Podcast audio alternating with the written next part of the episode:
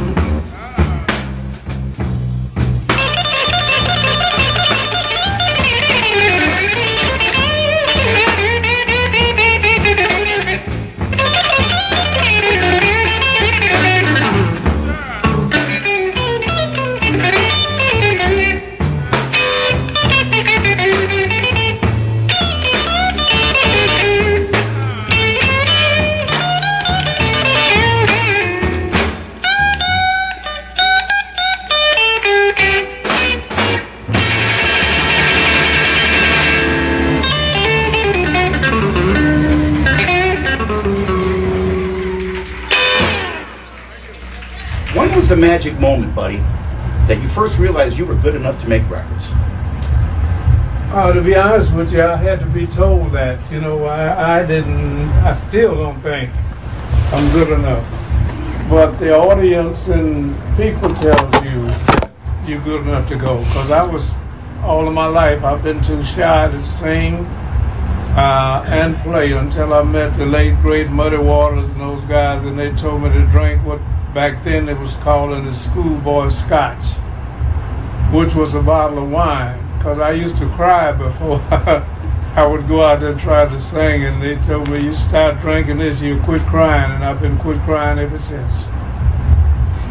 Bobby, how do you got an answer to that? I got into it because uh, as a kid, I used to shoot birds. And one day I went out and I didn't kill a bird. Mama said, Well, boy, you ain't get no bird today. And thumped me across my head and said, Hey, your brother killed more birds than you. I said, Well, I got to find something I can do to beat my brother out. So I said, Well, let me pick up me a guitar. He can't play a guitar.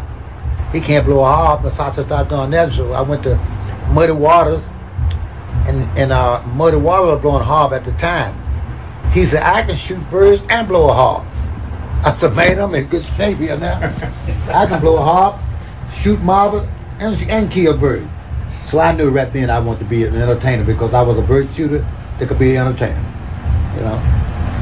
I didn't know you knew about shooting no birds. Oh, you kidding?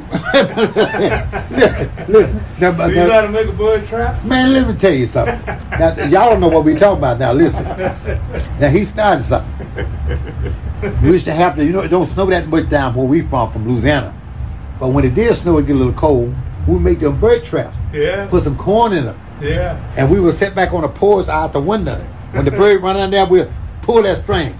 You didn't, you didn't learn how to make that trigger? Yeah, well, yeah, we had a trigger, but I would, I could make a trigger, put some corn on it, but I didn't have to make the trigger. I would, I would have, Pull a, that string. I have a, I have a string run through the window, and I would watch it grow up under there. The one time a crow went up under there, and the crow took my, uh, took the, the trap off, man, big old crow.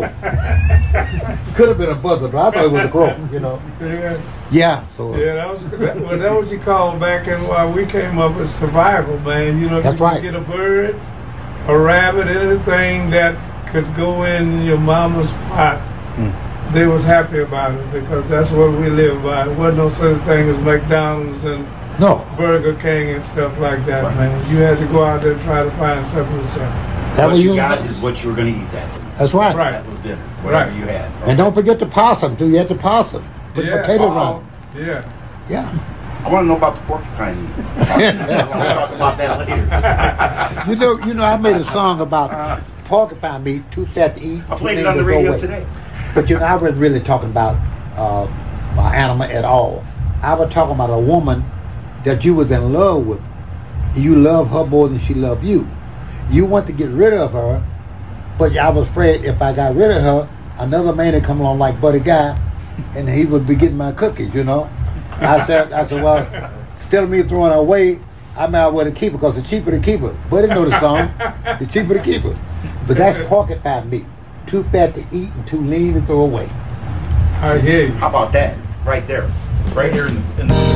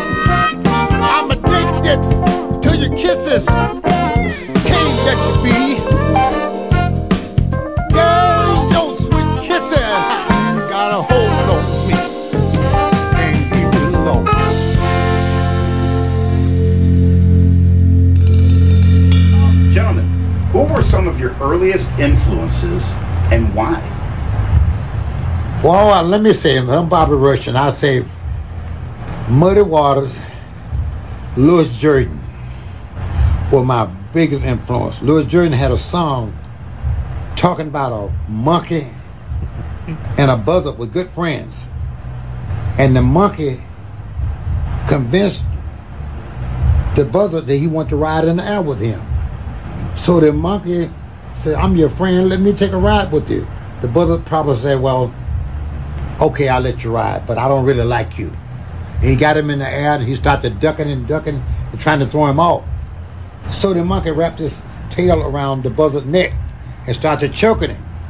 And we said, straighten up and fly right and stop all this ziggities out. so I got that from Louis Jordan. So my first record in 1968 was Chicken Heads. So that's where it come from. That's influenced me, man. How about you, buddy? Well, uh, you know, I just tried. Uh, uh, Bobby just reminded me. You know, Nat King Cole made that made that record straight up. and Straighten up, fly fly right, right? Yeah. Yeah, I didn't Yeah. know. You know, I'm learning something today. Yeah, You know. I didn't know. I didn't know Right. about that. You know, I just know uh, King Cole made it straighten up and fly right, and Yeah. I just thought maybe the buzzer was flying. Outside. I didn't know he had something around his neck, you know. So, yeah. So no, I I uh, it, it took my parents a long time to get a radio, and we didn't have no running water, no electricity, or nothing like that. And they finally got on battery radio, and you would hear uh, Arthur Crudup and uh, uh, Lionel Johnson. And uh, I stopped saying, man, what the world is this? You know, uh, I like what I'm listening to, you know. And then all of a sudden, up, up pop Lightnin' Hopkins, because radio stations back then played everything, gospel and blues. We didn't have all these different types of music we have today, rock, hard rock, soft rock, and all that. You just had a a radio station that played whatever they thought was good. And I wish we could, that's why we got this station here. I That's want to get it back. Yeah, yeah. Just like that. Just play everybody's music, Exactly. not just one person. We had that conversation with you sitting right in that very chair. Right, That's right. exactly right. I, would, I like the old times better than I do the new times because it leads back to what's happening today. People look like was more friendlier back then than they are now. There wasn't no such a thing as driving down the expressway and getting shot at, don't even mm-hmm. know anybody. Right. You used to could thumb your way from here to Louisiana and somebody would pick you up and be glad to have you for company talking to you. Now if you thumb and get in the car, they'll take the damn That's right. car from Cover you. the copper. That's right. That's right. No, you be that's sorry. You, you be sorry they pick you up. Let, let me say let me say to you, buddy, and say to you, our host, thank you for having foresight to see how badly we need a radio station like this because the blues is something people count it as something less than something else, other music. For you to have a insight, I want to see this go someplace because the blues, man, if we don't have a station like your station, people with your vision, if we don't hurry up and put a halt to uh, this situation about it, it's gonna be like dinosaurs in a minute. Won't be no place to play it. We hardly have just a few people playing it now. And, with, and the blues is the music, it's the root of all music. I said openly, it's the mother of all music. If you don't like the blues, you probably don't like your mama. Yeah. And did you know what Muddy Waters said? You know, the blues had a baby, and they named it rock and roll.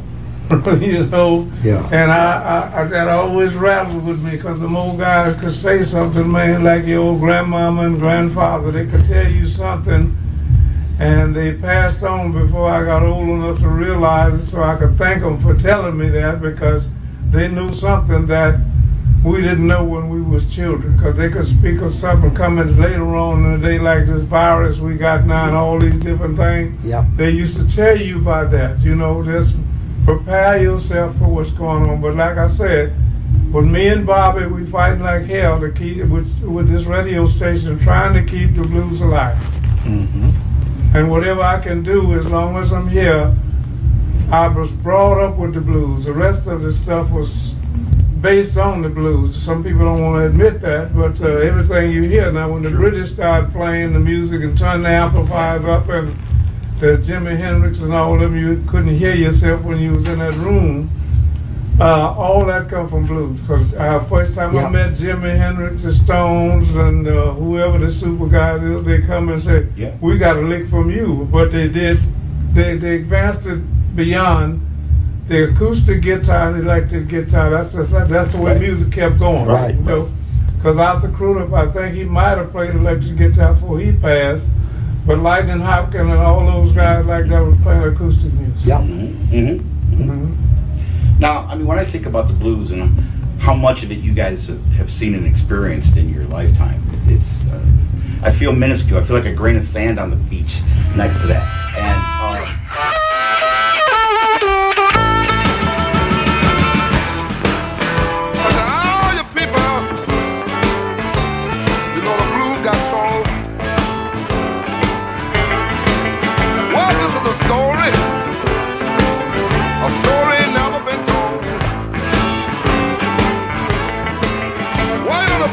got And they named the baby rock and roll.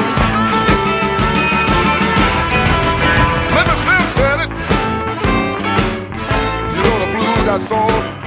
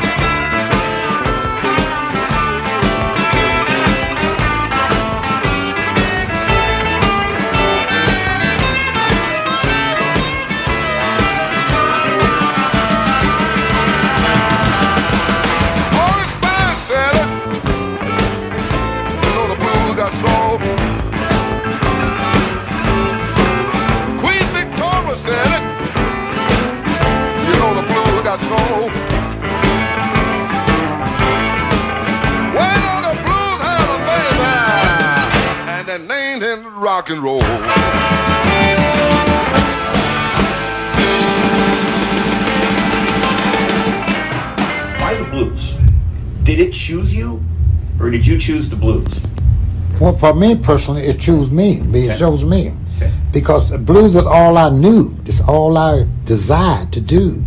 And frankly, it's all I know how to do. Because whatever I do, it's about the blues. It's about the lick. It's about the song. It's about the story. It's about the thought of. Because everything I sing is not, I, it's not something I experienced in life. It's something I thought about in life. Because I had some ups and downs, some good, some bad. Because Buddy and I can uh, relate to this. When we was kids coming out on the weekend, just because we go to the blues joint, that wasn't always sad time. That was good time. I didn't say I didn't say we didn't have some bad time and some ups and downs, but man, we worked all day in them cotton fields and, and plowing the mule and what have you. On the weekend, you were glad to be free of that, so you go have some fun. Only sad part about it, after the weekend on a Sunday night about eight or nine o'clock, when it's time to go to work the next day, now you're sad again because now it's Monday morning. Right. You you you sad again. Right. You know, Yeah. man. So, uh, we both from Louisiana, man. I think there's a lot of things that I I regret. Well, the most thing I regret in my life, and I said openly. I think I told Buddy Liz that that we both from Louisiana, and I didn't really get to know Buddy on a personal base till we was old men. Once the old men, the older men. Yeah. We're from the same area. When We were so far back in the wood, we couldn't walk to see each other no way.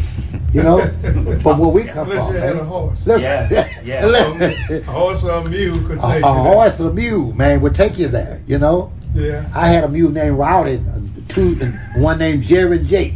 Man, please. I don't know what your mule was named, Benny. Well, we, we, we didn't. My horse or parents, what? my parents didn't own a mule, but the guy would on the sharecropper would give you a mule, and that mule was named Old George. Old George. You still remember? You still Yeah. remember his name? Yeah. moment of silence for old George. How can you forget that? You know, uh, Old George. things like that you don't forget about. Yeah, old Jake and Jim.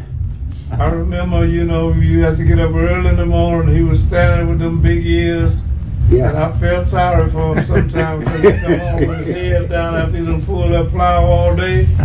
And I said, "Don't, I can't talk to you because you won't hear me, but I feel as tired as you do. So let's, Let's let's make it out the, the next day. yeah, when daybreak. Yeah. Well, my daddy was had two mules, but through the week, he said, "Boy, go out there and catch catch your mule."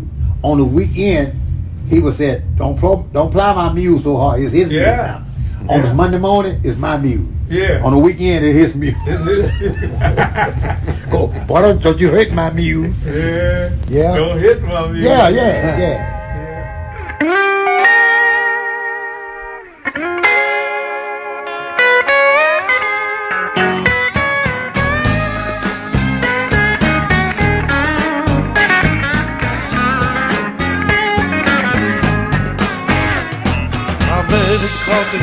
My me with a mule to ride.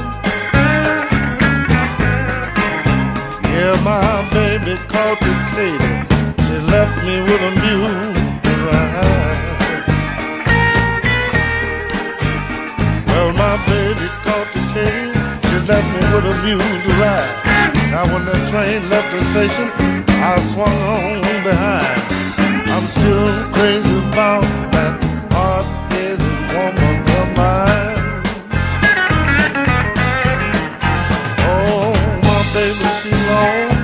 Oh, yeah, my baby, she's tall. My baby, she long. And my baby, she's tall. Well, my baby, she long, and my baby's tall. She sleep with her head in the kitchen, and her big feet in the hall. But I'm still crazy about that big-headed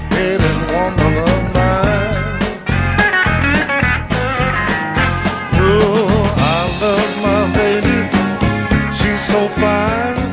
I wish you would come to see me all the time. She don't believe I love her. Look what a hole I'm in. You don't believe I'm sinking?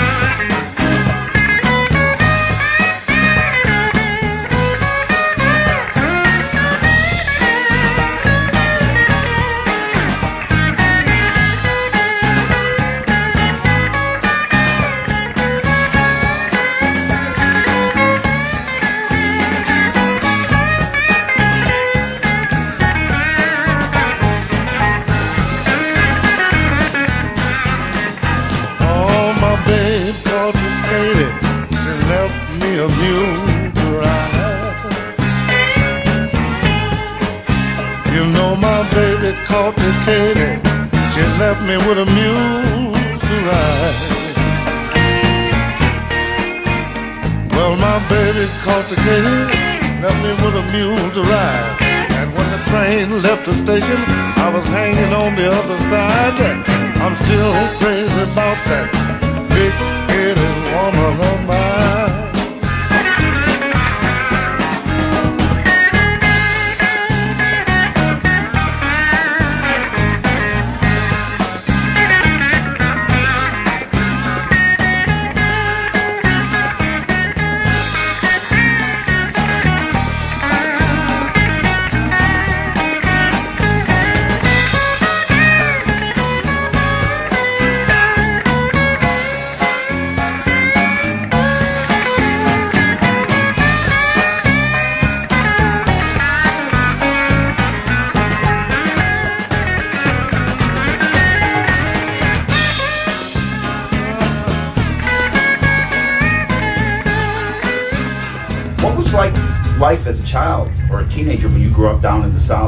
working the farm, doing your thing, uh, before you came to Chicago, became a bluesman? And for you too, Bobby, what was like? What was life like back then for you guys? If you can share that. Well, to be honest with you, it was just what everybody else was doing. You know, we wasn't, uh, should I say, advanced as we are today with all your technology and different mm-hmm. stuff like that. Everything, everything was done by by hand. When I first got old enough to drive the tractor, it was exhaust sitting in front of your face, and that's why I see people here when we get a temperature in the summertime here, 90, 95, some people say they died for heat. Yeah, right. Mm-hmm. I'm saying, yeah. now, how did my parents and we survive that heat and we didn't have no air conditioning? No. There's something wrong with that, you know. Left the doors or the windows open. The only only shade I had in that field was a big straw hat, and I, and we used to perspire or sweat so much, salt would be around the rims oh, of that hat, man. While we'd be out there, if we wasn't following the mule, we were chopping cotton with a hoe. We didn't have the chemicals on you throw on the ground now and kill the grass and don't kill the cotton or the corn. So, you know, I'm looking back at that like that, and, and the day we live now, um, my mother used to grow a tomato, and you could go to the field, it was like a piece of cotton, was so soft. Now you can buy a tomato in the store and play baseball with it for five minutes, and it ain't gonna break. Mm. Now, them tomatoes yep. we grow, you couldn't throw it like that. If I throw it to you, it would bust right in your hand. That's just how soft and mm. delicious it was. Now, whatever they putting in that ground to keep that grass from growing, mm. but making the tomato grow, it's got to be coming to you. You got to be going in your body some kind of yes. way. Exactly. Exactly.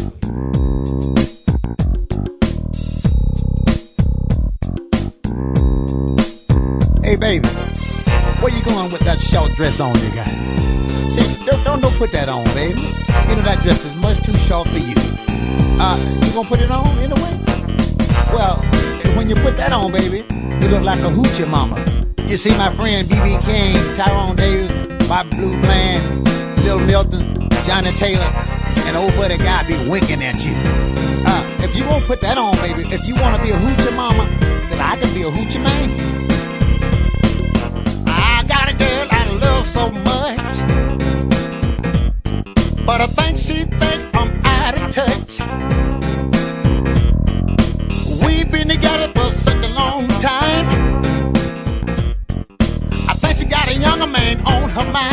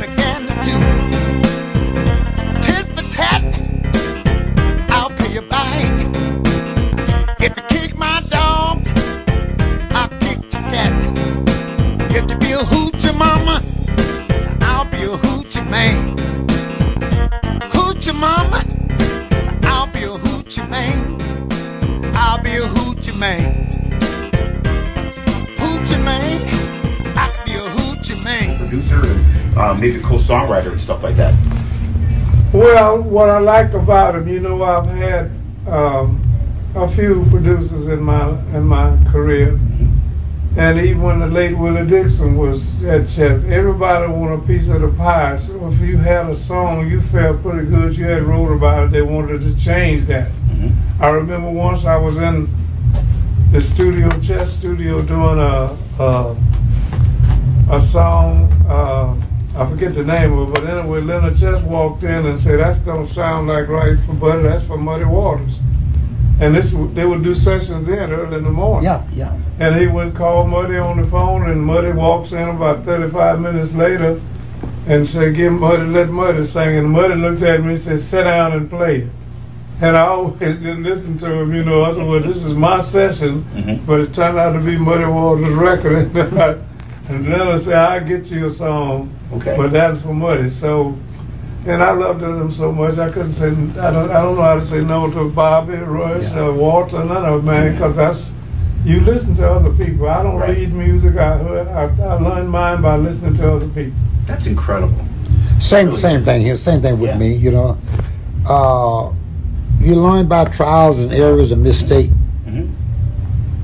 I made a lot of mistakes in life, but the mistake I made in life, I think what I made the mistake doing, I'll do it again. Because when I did what I did, I did the best thing I thought I could do at the time I did it. Mhm. Sure. You know, even if it come out wrong. Right. But I thought I was right when I, I did the That's best. fine. It's my best. Yeah. You know, I shot my best shot. You know. That's called life. That's that's my life. And I say that to you because I'm sitting here with Buddy now.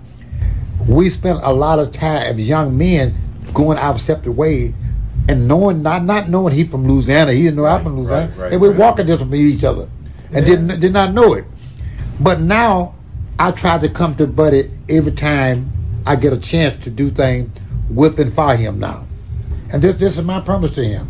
If wherever he turned the rest of his life or my life, I'm gonna be there. And I just walked up tonight and told him, I said, listen, buddy, I love you and you can't do nothing about it.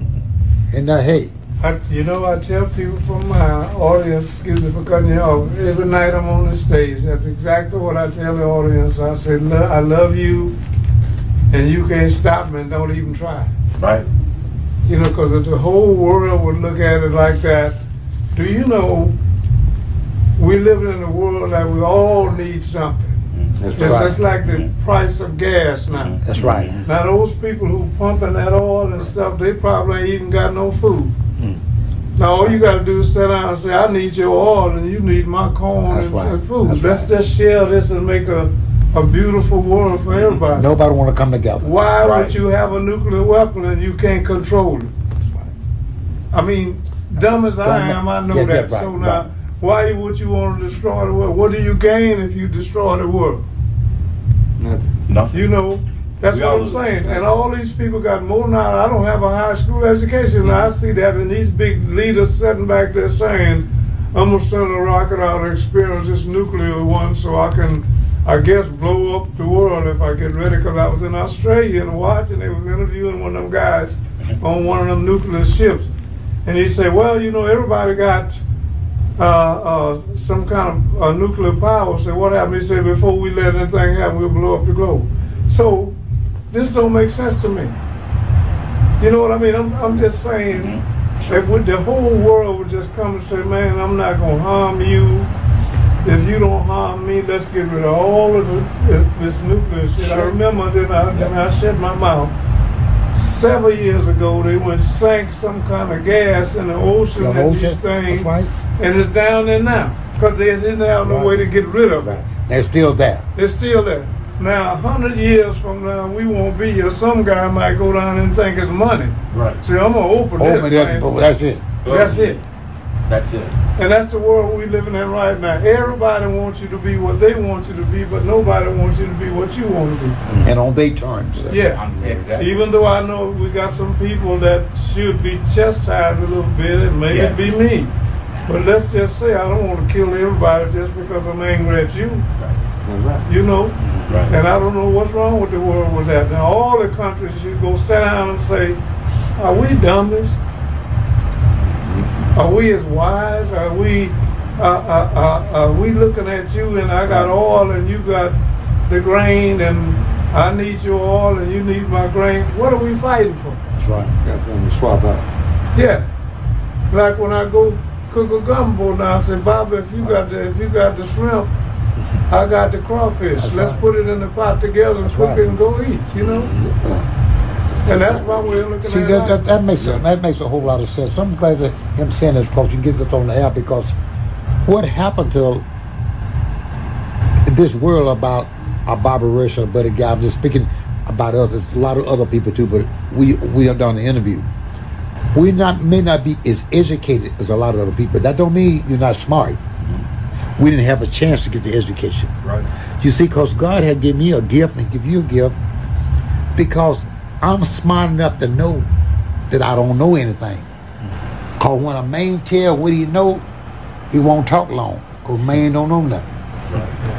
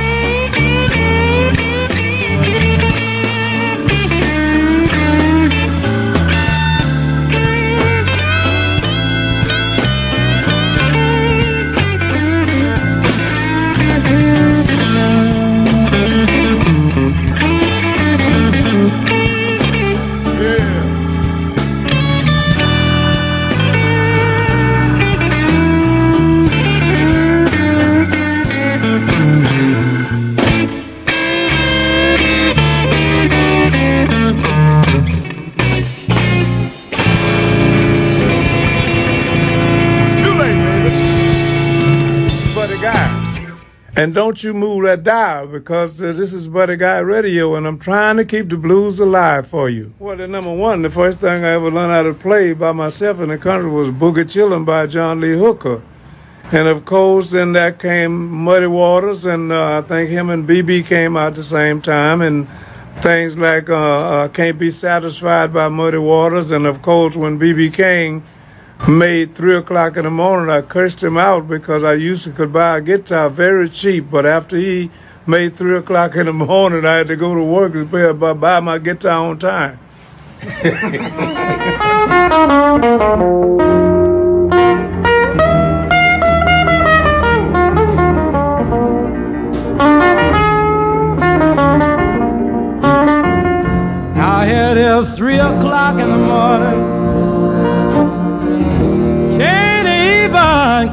close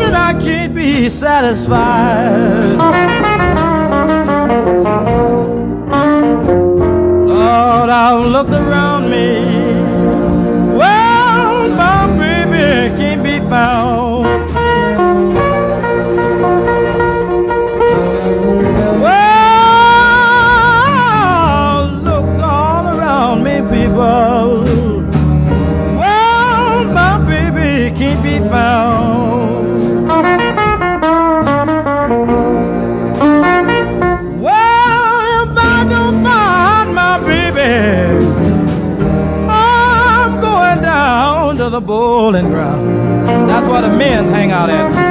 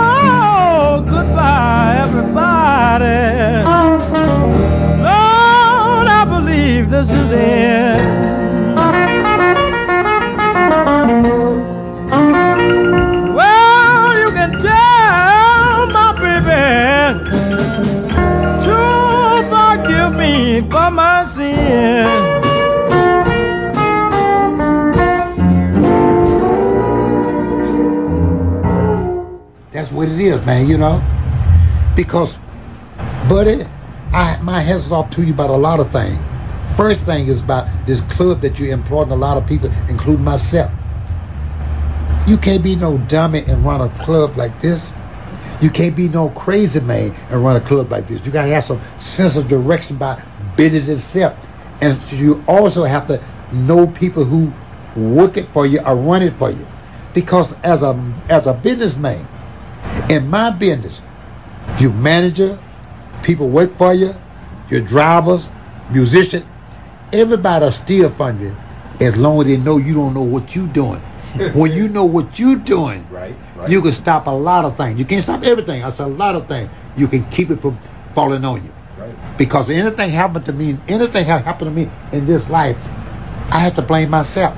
Because I'm not savage of a lot of things in this world to do for myself. But I know somebody who could do it for me. And I'm smart enough to know the things I cannot do. What I do, buddy, is try to work hard on the things I cannot do. Because the things I can do will take care of itself. You remind me, you know when I opened my first club? I had a liquor salesman. He came in and he set the bar. And the girl was setting the bar kind of slow, and he looked at her and he says, uh, ring it up. He give her a hundred dollar bill, something, 1972. He said, ring it up. Say, cause I, I know you're gonna steal, but leave Buddy some. I like that. There I like you go. that. There you go. I like that.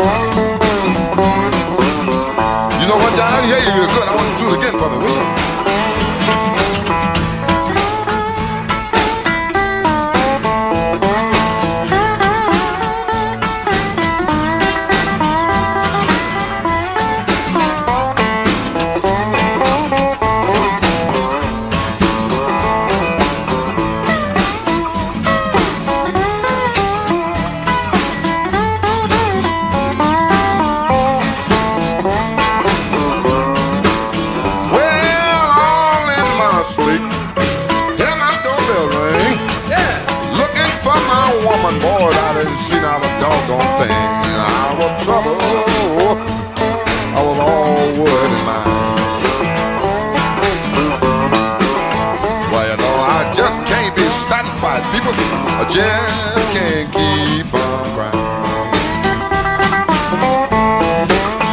Yeah, I know my little baby. She gon' jump and shout.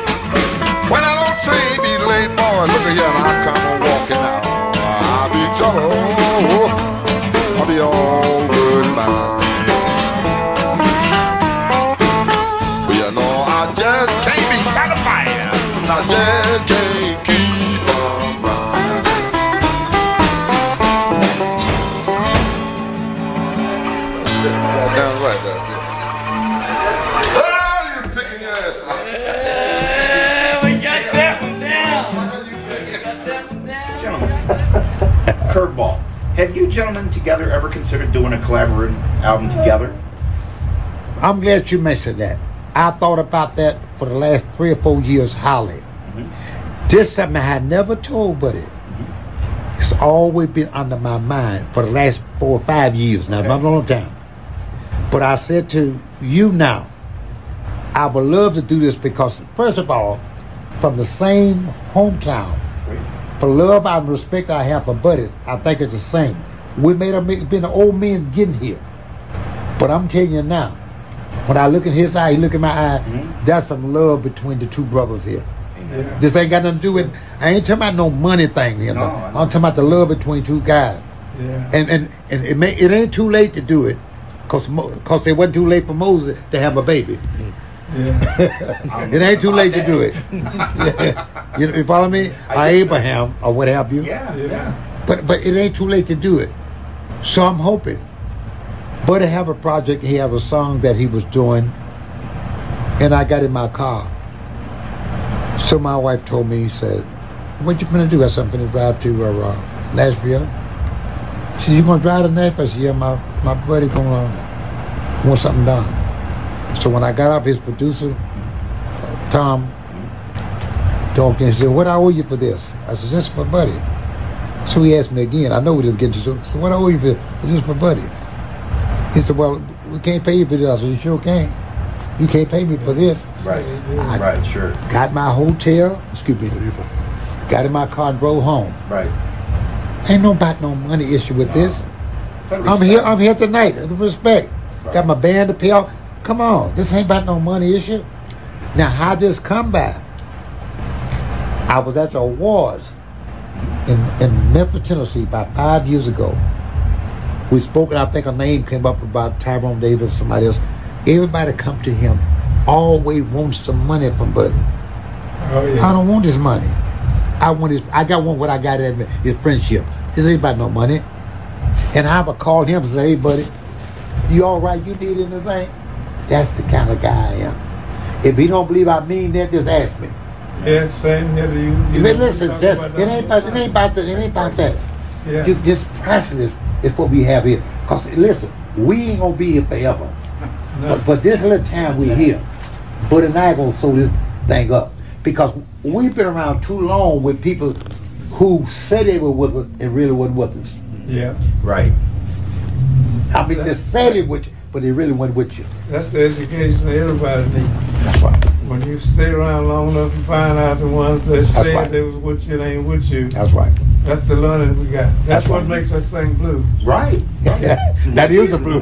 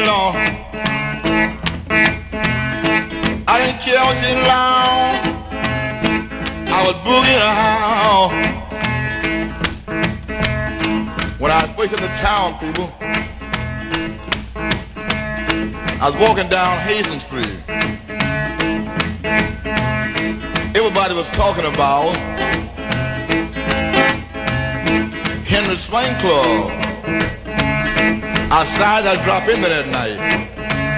When I got there, I said, yeah, people, they was really having a ball. Yes, I know.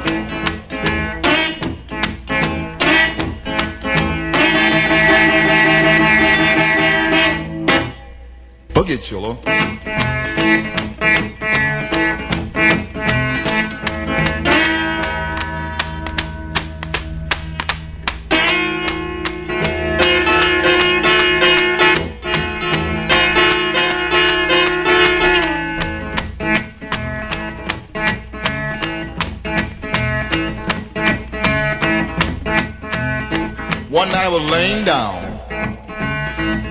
Heard Mama and Papa talking. I heard Papa tell Mama, let that boy boogie woogie.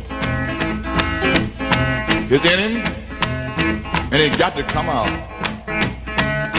And I felt so good.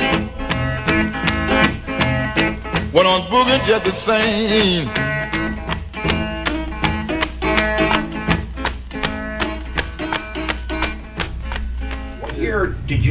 Cross paths? 57 when I when he When comes you said down. you said earlier, 57 Yeah, but, he came to but, but I didn't. Okay. But we Okay. wasn't buddy buddy because I was doing what I need to do, what I had thought I had to do on the other side of the fence. You know what I'm talking about? Oh, I was this guy who in the little R and B thing, and, and I saw oh man, I got this little funky thing going. I'm not going to the side side with them, with Junior Wells and them, and putting on that. Man, I'm at Walden's corner. I got a tie on. I said, no. Y'all hey, Listen, listen. I'm, this ain't never been told. Now, right? I ain't going over there. I don't, I don't go to Theresa's Lounge. Not knowing that is a stepping stone to where you are now. Right on. Yeah, yeah. You follow me? Oh, absolutely. Play the 708 club? Yes, man. Are you Yeah, kidding me? yeah, Please.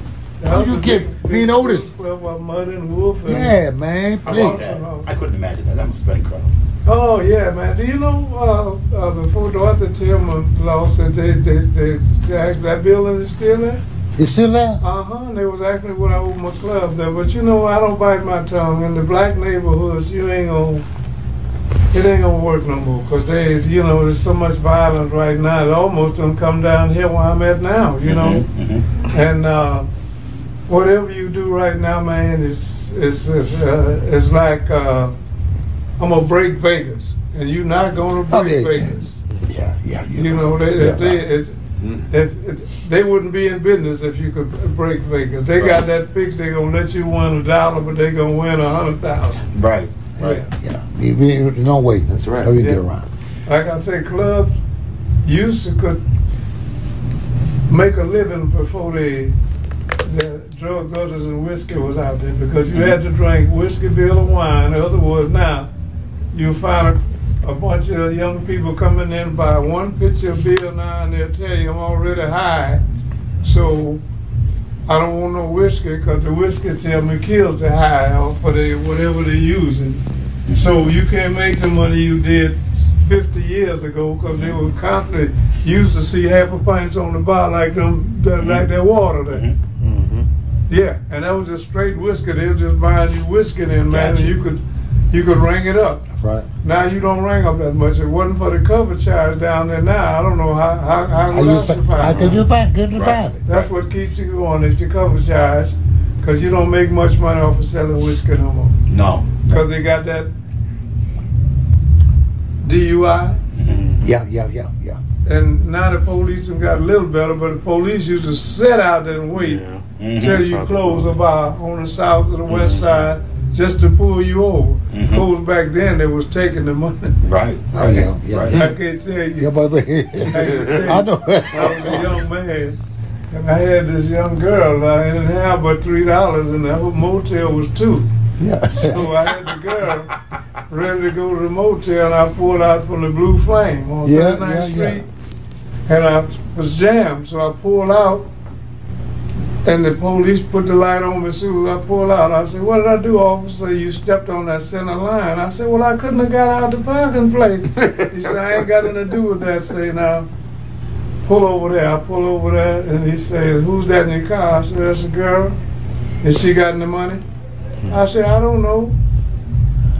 And he kept talking. I said, man, I got two dollars. He said, I'll take the two dollars, but my partner ain't gonna like that because he gonna want to. You know that's the truth. I said, whoever she is, go see if she got a dollar, then I'm gonna let you go. But my partner want two dollars too. I just threw it up my hand and went and got the got change and made up the two dollars, man, and Oh, I went my on God. home, took the girl, dropped her off because I couldn't pay for the motel, so I I just said, let me take you on home and go home. Last but not least, you know, Lake Park used to be a one-way Yeah, one-way street from street. 47th Yeah. Street. And I was living 4625 Lake Park. And I'm walking, I had to ride the bus. I didn't even have a car. And I'm riding the police, this guy coming down this one-way street. And the police pulled him over. And I'm standing there, you know, the guy was pretty high. And the police said, where you going, man? And he said, officer, I don't know, but wherever I'm going is all over because everybody headed that way. Look, man. Oh, man. Look, man, I can tell y'all something man, you ain't gonna believe it. And do you know what? When they found out he had a few bucks in his pocket, they usually would take his jail because they had little jails on damn near every Yeah, corner back right, then. right. They, that's Jitley's. I'm was right. yeah, they found out he had twenty or thirty dollars. They told him to park the car, and they took him home. now my father-in-law, these are my daughters down there, grandfather, yeah. he had a little settlement. And he hadn't learned how to drive with a damn Bob in it. And leave y'all alone with this. And he got in this Chevy, Oh, man. and that was the detective station on 57 in Cottage, right by the cottage. He hit the detective's car hmm. and tore all the doors off it, man. And, th- and them two detectives was ready then, you know. And he was there, he was drunk as hell. He told them, "Say, I, I just had, I just, I just got a settlement. They said, you got what? Exactly. Look at here, Bobby. They brought him home. I still own the building. 72nd, they brought him home. Brought the wrecked car, put it in the alley, and said, you ain't hit nobody. Tonight.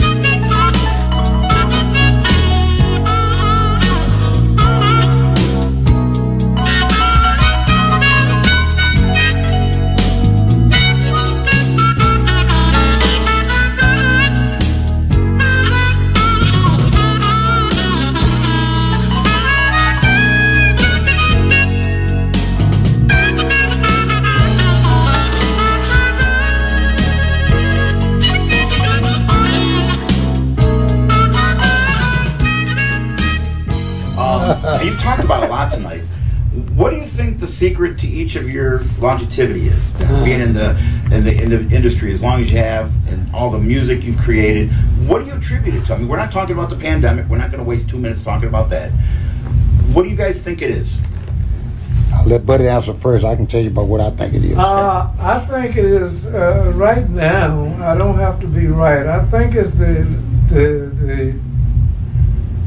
fact that him and I are, are, are just about the last two 87 year old senior citizens that is still playing some of that traditional blues was taught to us by the ones who no longer with us no more. Now that might have a lot to do with it. I don't have to be right, but that's what I was looking at.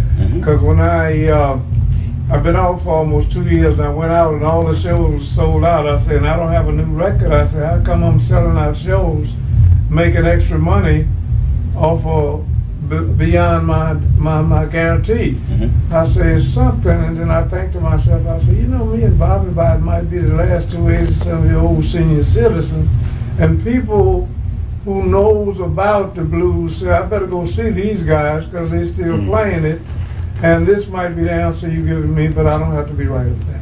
Mm-hmm. I, th- I think he, I think he's right. I think people, He you're good at what you do, and I think personally, as a blues singer, but a biblical study, I think I'm just, I'm personally, I'm just blessed. Mhm. This is a blessing for me to nobody as a friend, come to be a better friend as the time went by. And plus, we at a point, this, and most of the time, I'm getting, I'm trying to easy with this, but what I do on the stage and what Buddy do on the stage, he may not say it, but I'm good at what I do. That, but you see, being you know, being good at what you do, you got to be good. These young people who are come up, you got to be good at what you do, man. True. You may not like a Bobby Ray show, but you can respect it from good. You say, I don't like Bobby Ray, but damn, he good. That's all what matters. Buddy, you good at what you do. I don't care about if, if you like me, you're Mr. Strange, Right. but but you're good at what you do. You're entertainer. This not this not about a guitar business. This about entertainment business. Yeah. It's not about a harmonica business, a singing business. This is entertaining. We entertain people, man, Yeah, Oh, and that's what it's about. yeah. People miss the point of what what this about, exactly. Exactly. and that's what it's about. Yeah. Buddy and I can walk on the bandstand. I don't have to, and we can entertain you for two hours just talking to each other on the bandstand. People laugh about what we said to each other. Right. It's entertainment. And I looks at it, excuse me for cutting you off, I looks at it, I see guitar players, I'm like saying, man, how, how come I don't know that? I'm watching this Yeah. guitar player. Yeah. I'm watching this guy sing, and I'm like, I wish my voice was like that. Yeah. And they say, buddy guy, and the people like saying, oh, you know, they done forgot this guy with all this great guitar Mm-hmm. and, and his voice. And I'm like saying, what have I got that this guy didn't make these people forget about, about Buddy Guy? I don't want to see You Buddy Guy, have 'cause the this entertainer. You're an entertainer. This That's the business. new Right. That I found out is better than Buddy. They're not looking at it like that. And sometimes I ask people that. I say, I look at people's face. Sometimes I be playing my guitar and I look out there and say to myself, you might not like me, but when you go home, you're going to say, he give me best, he give me everything he had. And that's, That's what what keeps me going because you got to give the best you got, whatever you got. And that's what I've been doing all of my life. Amen. But you know, I would have some um, add to what he's saying. Yeah. But and I was saying, when I look at you and I come to you tonight, this is hope for me. Yeah. Because beyond me and you, buddy, there ain't too many give us hope. I know. Is it you follow me? And that's the truth now. Yeah. I cons- be concerned about him like he be concerned about me. I don't want to keep calling him all the time. They- I ain't calling it because I'm uh, because I want to just talk. I'm concerned about him because he's my hope. Yeah. But when when, when Buddy and I ain't here no more, this gonna be a space here, man. It's going to be a space. Right. See, because, you know, all the young people this guy, include me and him, you, we were looking at the ones who was doing it. And said, man, I like that. I want to do that. Now they're keeping it from these young people, unless you just some of these kids might dig it up. Some of the white parents have been doing it more than the blacks. Will go back and say, I know who Arthur Pruitt was because my dad done told me about it. But if you look for them to be playing that on the radio or Little Richard, they ain't playing none of that no You more. sure right. You ain't getting How you like- gonna get it? How you gonna get it? How you gonna influence a young ten year old boy about BB King? Cause they hardly play him anymore unless you got this radio station or Right. satellite. Right. Them big That's FM stations don't play nobody but Madonna. I leave you alone, Madonna, and all these people don't need to be. But but you're right. I'm, that's what I'm afraid about. When Yeah. you and I in here, what is what, it's gonna be a space here, man. yeah. You, baby.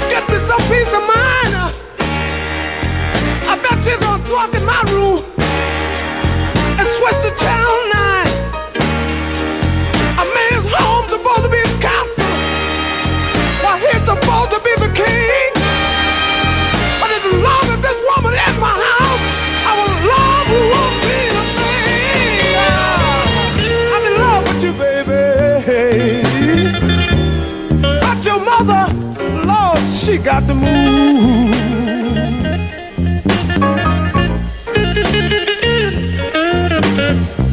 I just, I just can't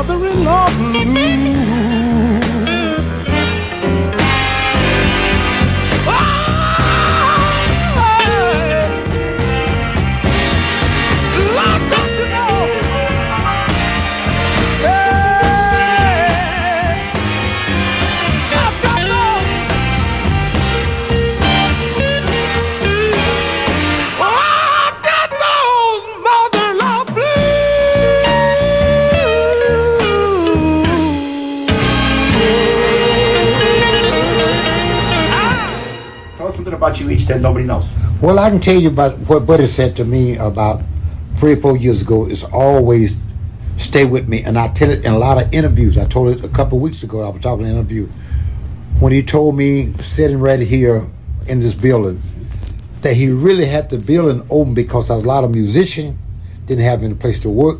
He wanted to keep the place open to get them men something to do. Now the public don't know that because people think he in this business running this club just for the money. Yeah. It ain't just for the money. It's for the people who plays the blues and keep people alive and give people a chance to have a place to play. Mm-hmm. Because a lot of time, and he didn't say this out of his mouth, but I can read through the conversation. A lot of time when he get through paying his bill, paying the people that work here, everybody make money, but it but Buddy Guy. And I know it. I, I know it how I feel, you know, because I got a uh, nine people on the road with me. Five will make ten, and a lot of time I want to say, man, because I got ten people and nine too many. but that's the way I feel sometimes. But Sure, but sure. but you got to keep things going.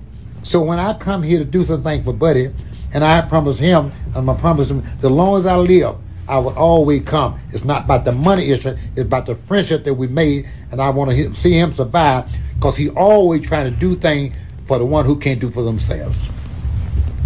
Sir.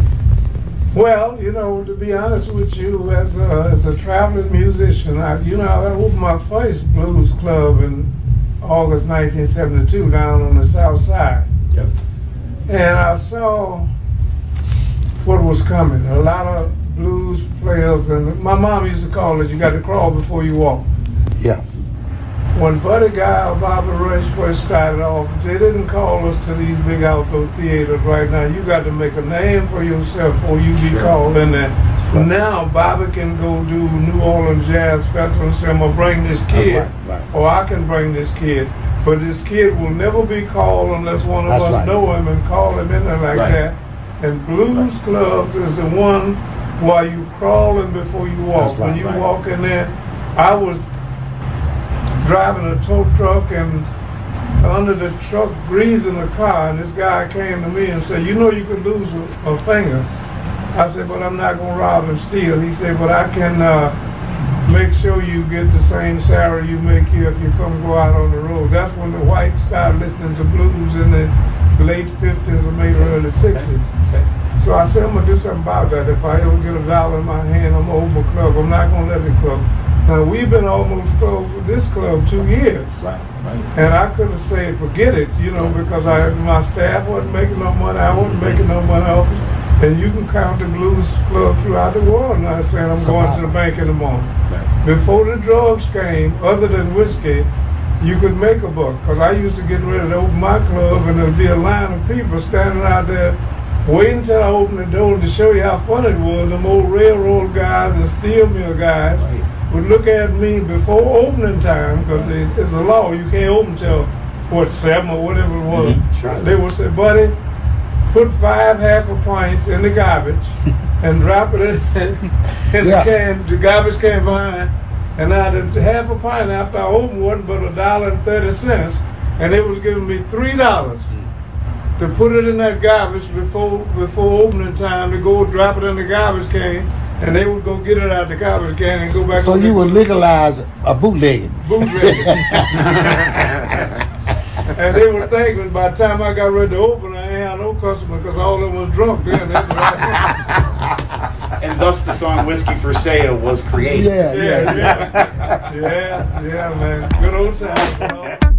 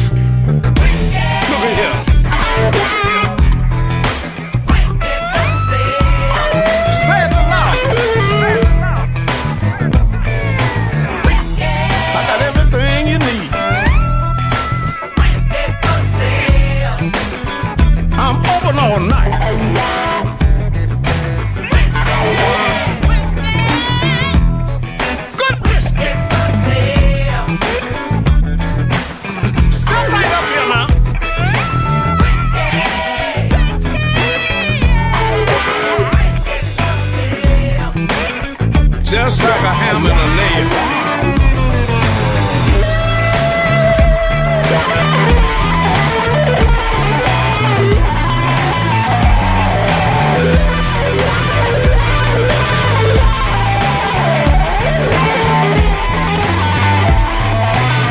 I'll be high. Don't that make you feel good now? what do you feel is the best song or album that you've ever released and why? Well, I, I got to go with the, the biggest seller I ever had was Damn Right I Got the Blues, and I wrote it. Mm-hmm. And I did it in London. And I never dreamed of that. And when they came back and say, you got a gold record in France, you got one in, well, you know, all countries give you their own gold. So Mhm. many, because actually I found out in New Zealand you don't have to sell that many. There you go. Nobody needs to know that. I don't, I don't think you have to sell a hundred thousand in New Zealand to get a gold record. So they told me, I think they told me, I don't forgot what it was, but say, but uh, you about sixty albums from a gold record. I said, give me the sixty, I'm gonna buy.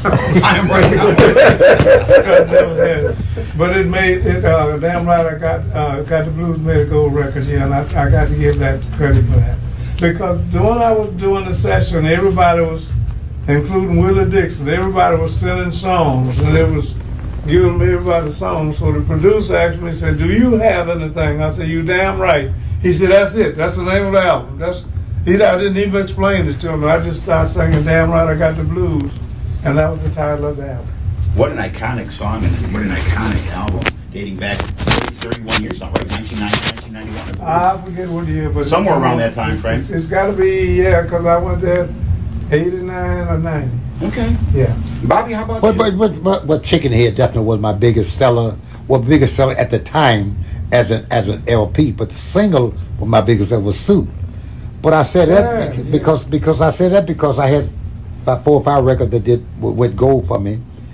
But but at that time I hadn't crossed over to a white audience, just Right, was the black right. audience.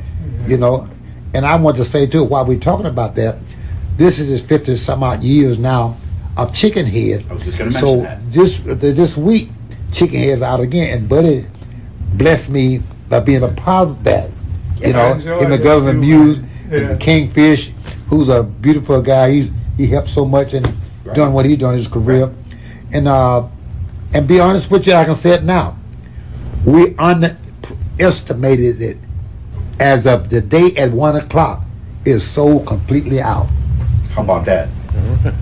I can You say can't this beat now. that with a hammer and nail. Not not with a hammer. You can, put- you can throw the nail away and still can't beat it. Absolutely. Yeah. So yeah, 50 years is coming up this week, right? Yeah, just come this week. Nice. So the pre-orders sold out.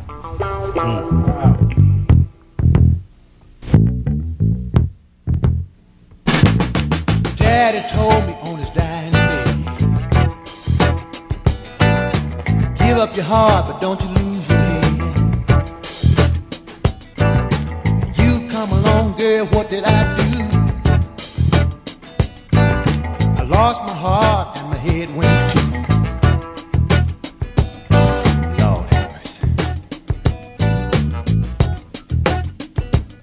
Little girl, little girl, you sure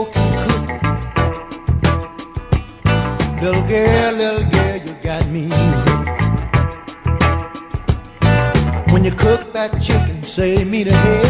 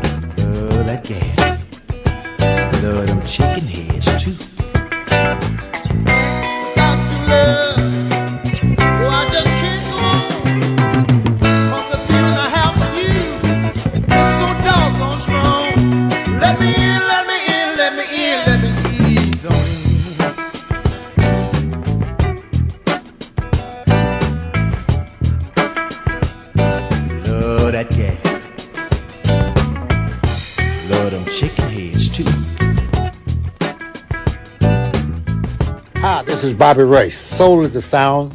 Chicago, that's the town. Buddy Guy station really lays it down. Love that Buddy Guy. But I love them chicken heads too. Um, if you guys had become musicians, what would you be doing today? I say, like my father told me, whatever you do, buddy. Now, he didn't just tell me this, he, there was five of us. He told all his children, whatever you do, don't be the best in town. I said it earlier, just be the best till they come around. He said, if you're going to be a tractor driver, be, try to be the best till the best come around. Okay. If you're going to be a truck driver, a bus driver, whatever it is, be your best. And whatever you do, be your best. And Bob and I came up that Right. same way. Right. And uh, like I said, right now, when I go down and listen to him right now, I'm like saying, do it to him, Bobby, you know, because at our age, there's only a, couple of us left up in the 80s range who still can say, one of these young kids. I get mail from kids seven, eight, nine, ten years old. And I don't know if you know, but uh, Quinn Sullivan and uh, uh, Kingfish. Mhm. I saw Kingfish in Mississippi. I saw uh, Quinn in Massachusetts, and I looked at him. I said, "Well, don't nobody know you, but I'm gonna try to let somebody know you." So I took Quinn Eric Clapton's show in New York, and first thing he looked at me and said, "Who's that?" I said, "Wait till you hear." Mm-hmm. And soon Quinn he'll know him and Jimmy Page and uh, uh, uh, Eric? uh, Eric, well, Eric is the one actually who Right. was it. And I said, uh, just wait till you hear him. And the Right. first time soon the boy hit a couple of notes, he said, why the hell did you find him at? I say, he was there like a lot of other people need to find find find people like that. Because you got a, uh, quite a few young people got talented out there, but when we had the big AM station, you used to make a tape Yeah. and take it to that disc jockey and he could play it. Right. Now a disc jockey, but we're gonna do it. You can a disc jockey now have to go to a program director, and I don't need. I'm the program director. If you bring somebody there Heard. at seven, eight years old, can play a harmonica, guitar, keyboard, whatever, you give them that tape and play. Right on. Right. Right on. Because That's that's a tomorrow. shot. You know, that's funny that you brought that up because we talked about that the very first night we talked about doing this was to give a platform to not only the main stage uh, uh, musicians, but the gentlemen and the kids coming up that don't have anywhere to get their music, don't know how to get their music heard. Right. And we play, and that's when you said, you know, I want you to play everybody. Everybody. And you're like, if I tune it on and I hear nothing but Muddy Waters and Buddy Guy, I'm gonna shut it down. Right. Give everybody a chance. And that's what we do. I mean, we have a really eclectic group of people we play. My shows, I play everybody. Could be new, could be old. gospel. Yeah. 'Cause We play it all. You know, a lot of blues licks come from gospel now, man. And I heard you talking about uh, Bobby a few minutes ago Mhm. about lyrics. If you listen to lyrics, even jazz and blues, he's telling you about a good time or a bad time. Mhm. Now, if you That's haven't had a bad time yet, just keep living. Keep living. You come. It's coming. Exactly. If you haven't had a good time yet, keep living. I think it's coming. Exactly. The good Lord made a way for all of us. And sometimes a bad experience is good for you because that makes me know how to treat people better than I probably would have. It wouldn't have had, but uh, that's the way it is because I've seen some things. I've seen young people ain't got nowhere to play, so I said, well, I'm gonna open a club and I'm gonna have a place where y'all can come in and see. Now the law was once they couldn't come in, but we passed the law here now. If you can play, you can't stop a child six years old from coming down there if he can play. Okay. Yeah. Nice. Mm-hmm. Now, I want to I want to add I want to add something to here this this time because he was asked earlier about what are some of the things that that the people don't know. Let me tell you something about you may not know about Buddy Guy. This ain't everything. About a lot of things I don't know about it, but here's what I do. There was a place on a home one in Madison Street called Curly's Lounge. Curly was my friend. When Buddy came to Chicago, Curtis asked me, Curly asked me, said, I got Buddy Guy coming. What you think about it? I said, man, he can play. Let me tell you something. I, I never said this to him before. I went by Curly's after Buddy played there for a few times.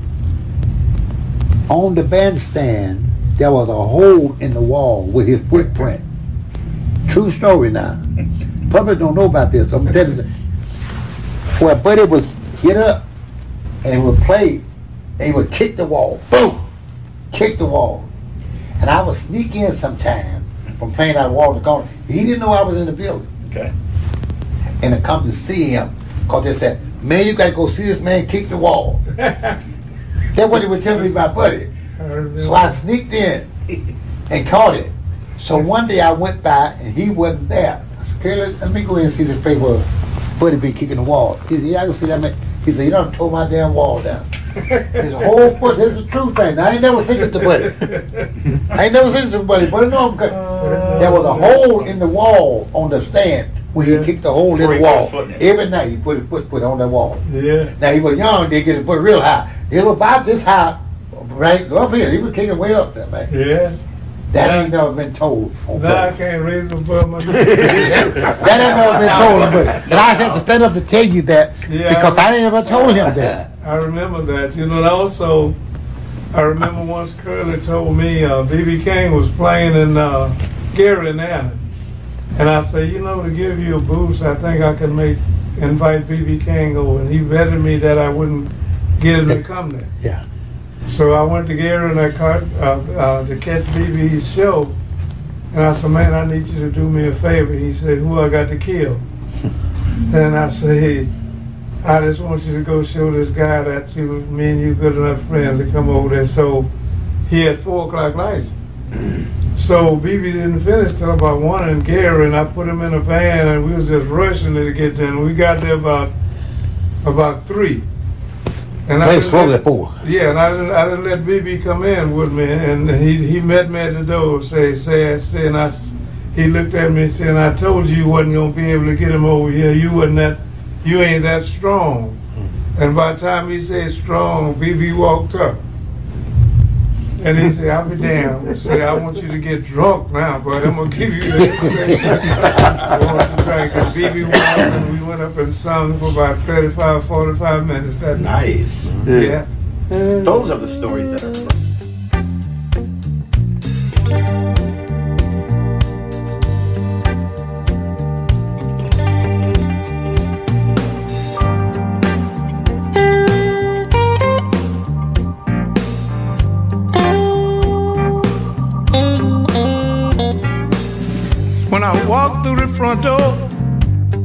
I swear I heard the back door slam. I got a sneaky suspicion you got another man. You done me wrong. Our love is dead and gone. But as far as I can tell,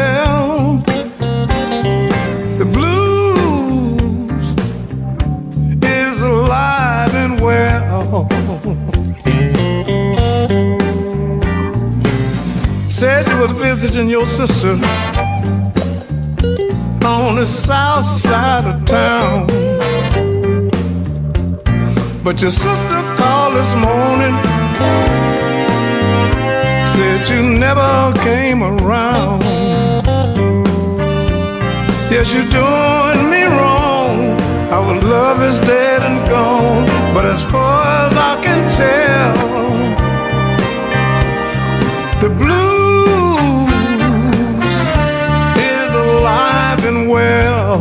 I've been hurting this way for so damn long. Misery and pain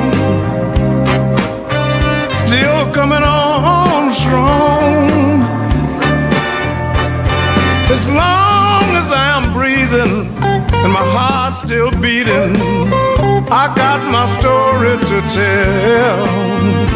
I know the blues is alive and well.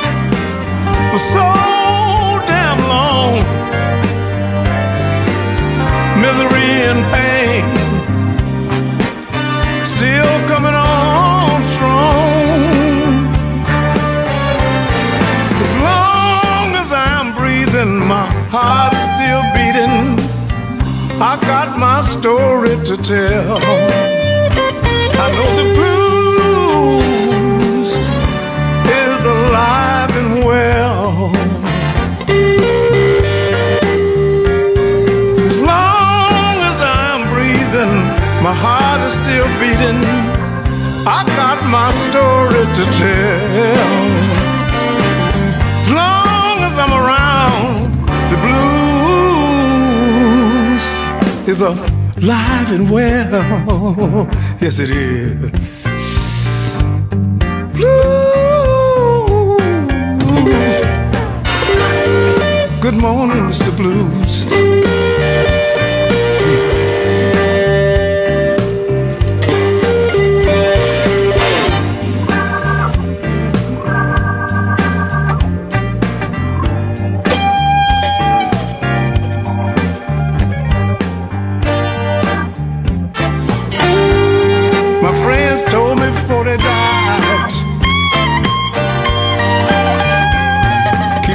Alive.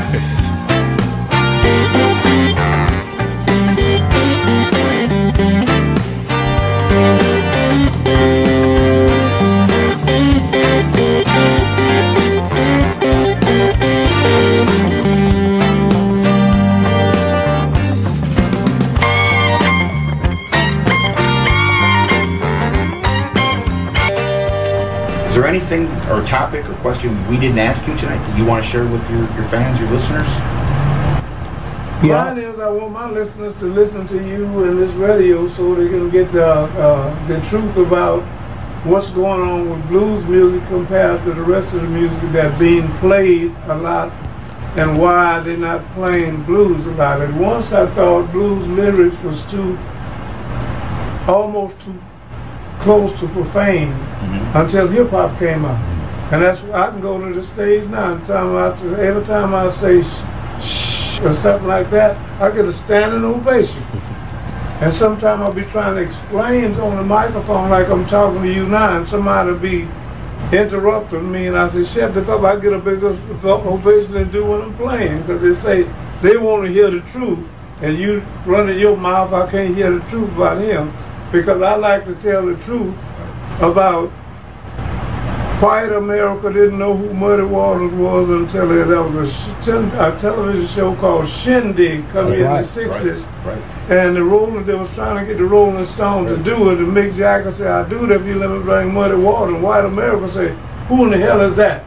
They didn't know. And he said, you mean to tell me you don't know who Muddy Waters is and we named ourselves after one of his famous records, Rolling Stone. And that's when Muddy finally showed up on the television show. Before that, it was kept quiet on. And Lou Rawls called it the Chitlin Circuit. right, I- right, right. And when them British started coming here saying, wait a minute, we playing the blues of Muddy Waters, Howlin' Wolf, Little Walter, and all those black blues players, and people were saying, let me see the colleges. Right. Let me see who that was. That's when they started inviting us to the college. Right. And then they say, oh, now I can see where it come from. And that's when a lot of the white, white, white college kids started coming out here supporting us with the blues. Well, let and me to say, be honest with you right now, if you go down there right now, you got as many whites, or probably more whites, listening to the blues than his black. let me say before I close this up, Oh. thank you, buddy, for having the foresight of doing this radio station. Thank you. because what you doing now is passing on. Because just a few years back from now, white people didn't know who Bobby Rush was. Yeah, It ain't been that long, but you understand I it better than anybody. yeah. But but this extent to where it's going now by your relationship with me and you, my friend, and your friend, and you can take it further. We got to leave something for young people to hold on to. Right. You, you follow me? And I and I'm thanking you for what you have done, what you're doing, what you plan to do. Cause this station and your idea of it is gonna make a dent in this world about the blues.